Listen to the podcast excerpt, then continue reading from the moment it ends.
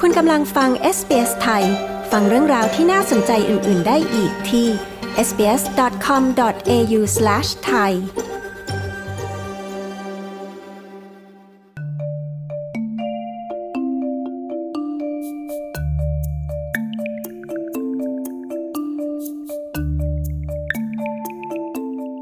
ภาวะเศรษฐกิจที่ย่ำแย่รวมถึงราคาน้ำมันที่สูงขึ้นกำลังเพิ่มแรงกดดันทางการเงินให้แก่ธุรกิจขนาดเล็กมากมายจากทั้งหมดที่มีราว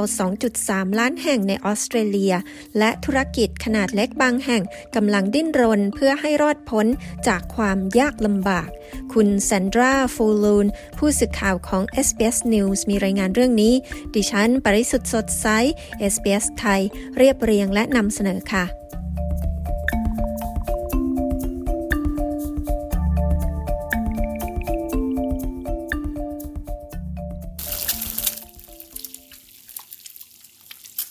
นั่นคือเสียงของการปรุงอาหารเช้าที่ร้านอาหารแห่งหนึ่งในซิดนีย์ตะวันตกแต่นั่นไม่ใช่สำหรับลูกค้าคุณทาลาวอัลมาดูกำลังทำอาหารให้แก่ครอบครัวของเขาหลังจากที่เพิ่งปิดบริการขายอาหารเช้าแบบบุฟเฟ่ในวันธรรมดาของเขาลงเมื่อไม่นานมานี้เขาอธิบายว่าทำไม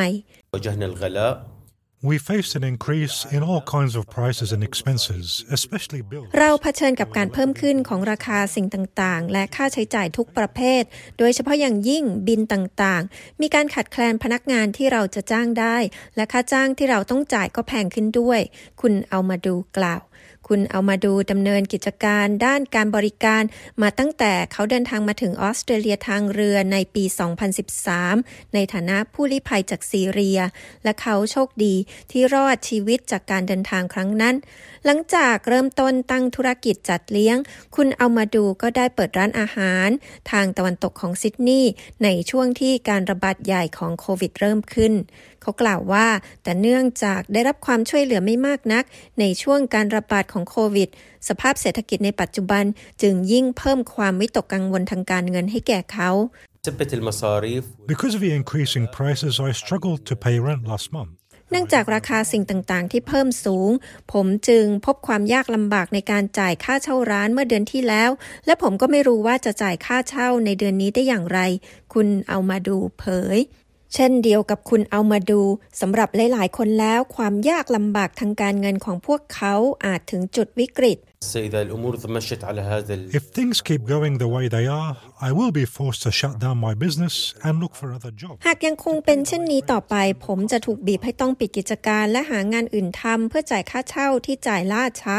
และจ่ายค่าใช้จ่ายต่างๆที่ค้างอยู่คุณเอามาดูกล่าวคุณแพทริก คอคเลน CEO ของ Creditor Watch อธิบายว่าแม้การใช้จ่ายในร้านค้าปลีกของผู้บริโภคจะสูงขึ้นกว่าที่มีการคาดการไว้แต่ต้นทุนค่าน้ำมันอัตราดอกเบี้ยที่สูงขึ้นและอัตราเงินเฟ้อที่พุ่งสูงขึ้นล้วนส่งผลกระทบ We see less money being spent, we'll obviously see a reduction in GDP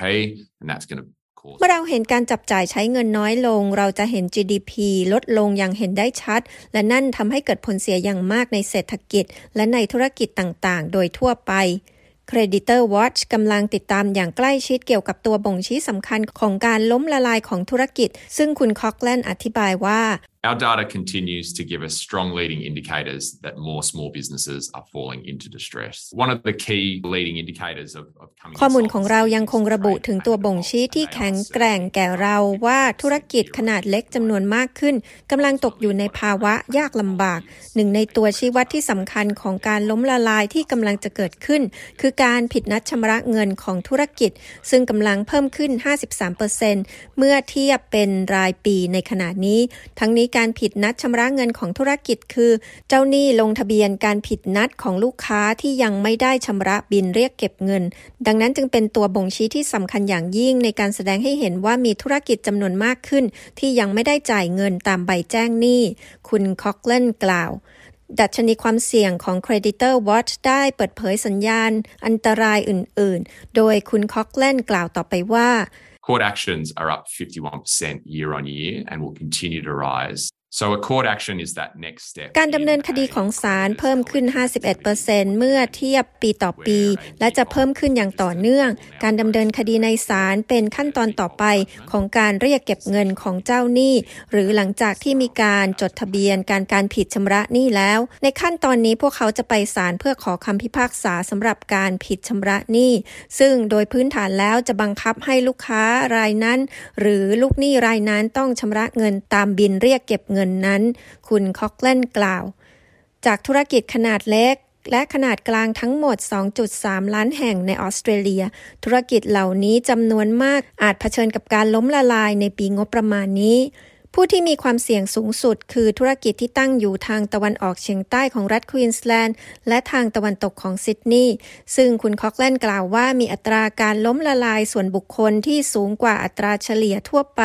และมีรายได้ต่ำกว่าอัตรารายได้เฉลี่ยของธุรกิจ Industries with the highest probability of default over the next 12 months are food and beverage services, arts and recreation อุตสาหกรรมที่มีความเป็นไปได้สูงสุดที่จะผิดนัดชำระหนี้ในช่วง12เดือนข้างหน้าได้แก่บริการอาหารและเครื่องดื่มธุรกิจด้านศิลปะและนันทนาการและธุรกิจด้านการศึกษาและการฝึกอบรมคุณคอกเลนกล่าวคุณชาร์ลส์เลธบริดจ์ทนายความหุ้นส่วนของบริษัทกฎหมายอาร์ตวูดมาแชลในซิดนีย์กล่าวว่าคำสั่งจากผู้ชำระบัญชีและผู้ดูแลทรัพย์สินที่ล้มละลายให้ดำเนินการตามกฎหมายต่อธุรกิจกำลังเพิ่มขึ้นอย่างต่อเนื่อง Byproduct of the pandemic financial support and other measures put in place by the federal government during the pandemic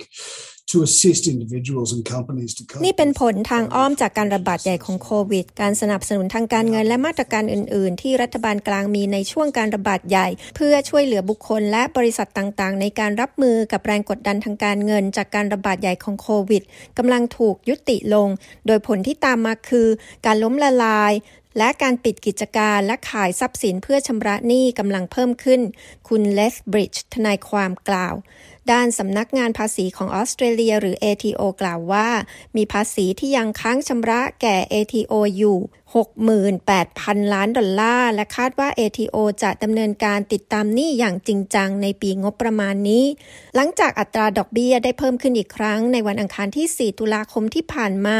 คุณอเล็กซี่บอย CEO ของสภาองค์กรธุรกิจขนาดเล็กแห่งออสเตรเลียมีคำแนะนำนี้สำหรับธุรกิจที่กำลังประสบปัญหาSeek help from trusted advisors and talk to your professional association because they will have experienced this in other ways with other similar businesses and they can offer you the right advice and support. So it's ให้คุณขอความช่วยเหลือจากที่ปรึกษาที่เชื่อถือได้และให้พูดคุยกับสมาคมวิชาชีพของคุณเนื่องจากพวกเขาจะเคยประสบเรื่องนี้มาแล้วในรูปแบบอื่นๆกับธุรกิจที่คล้ายคลึงกันอื่นๆและสามารถให้คำแนะนำและการสนับสนุนที่ถูกต้องแก่คุณได้ดังนั้นจึงเป็นเรื่องสำคัญมากที่เจ้าของธุรกิจขนาดเล็กจะนึกถึงสุขภาพจิตของตนเองเป็นอันดับแรกและเราแนะนำให้ผู้คนติดต่อไปที่ Beyond Blue ซึ่งมีโปรแกรมที่ยอดเยี่ยมที่เรียกว่า New Access ดำเนินการโดยธุรกิจขนาดเล็กเพื่อธุรกิจขนาดเล็กและคุณจะได้รับคำแนะนำดีๆเกี่ยวกับวิธีออกจากสถานการณ์ที่ยากลำบากนี้คุณบอยแนะนำกดไลค์แชร์และแสดงความเห็นไป follow SBS Thai ทาง Facebook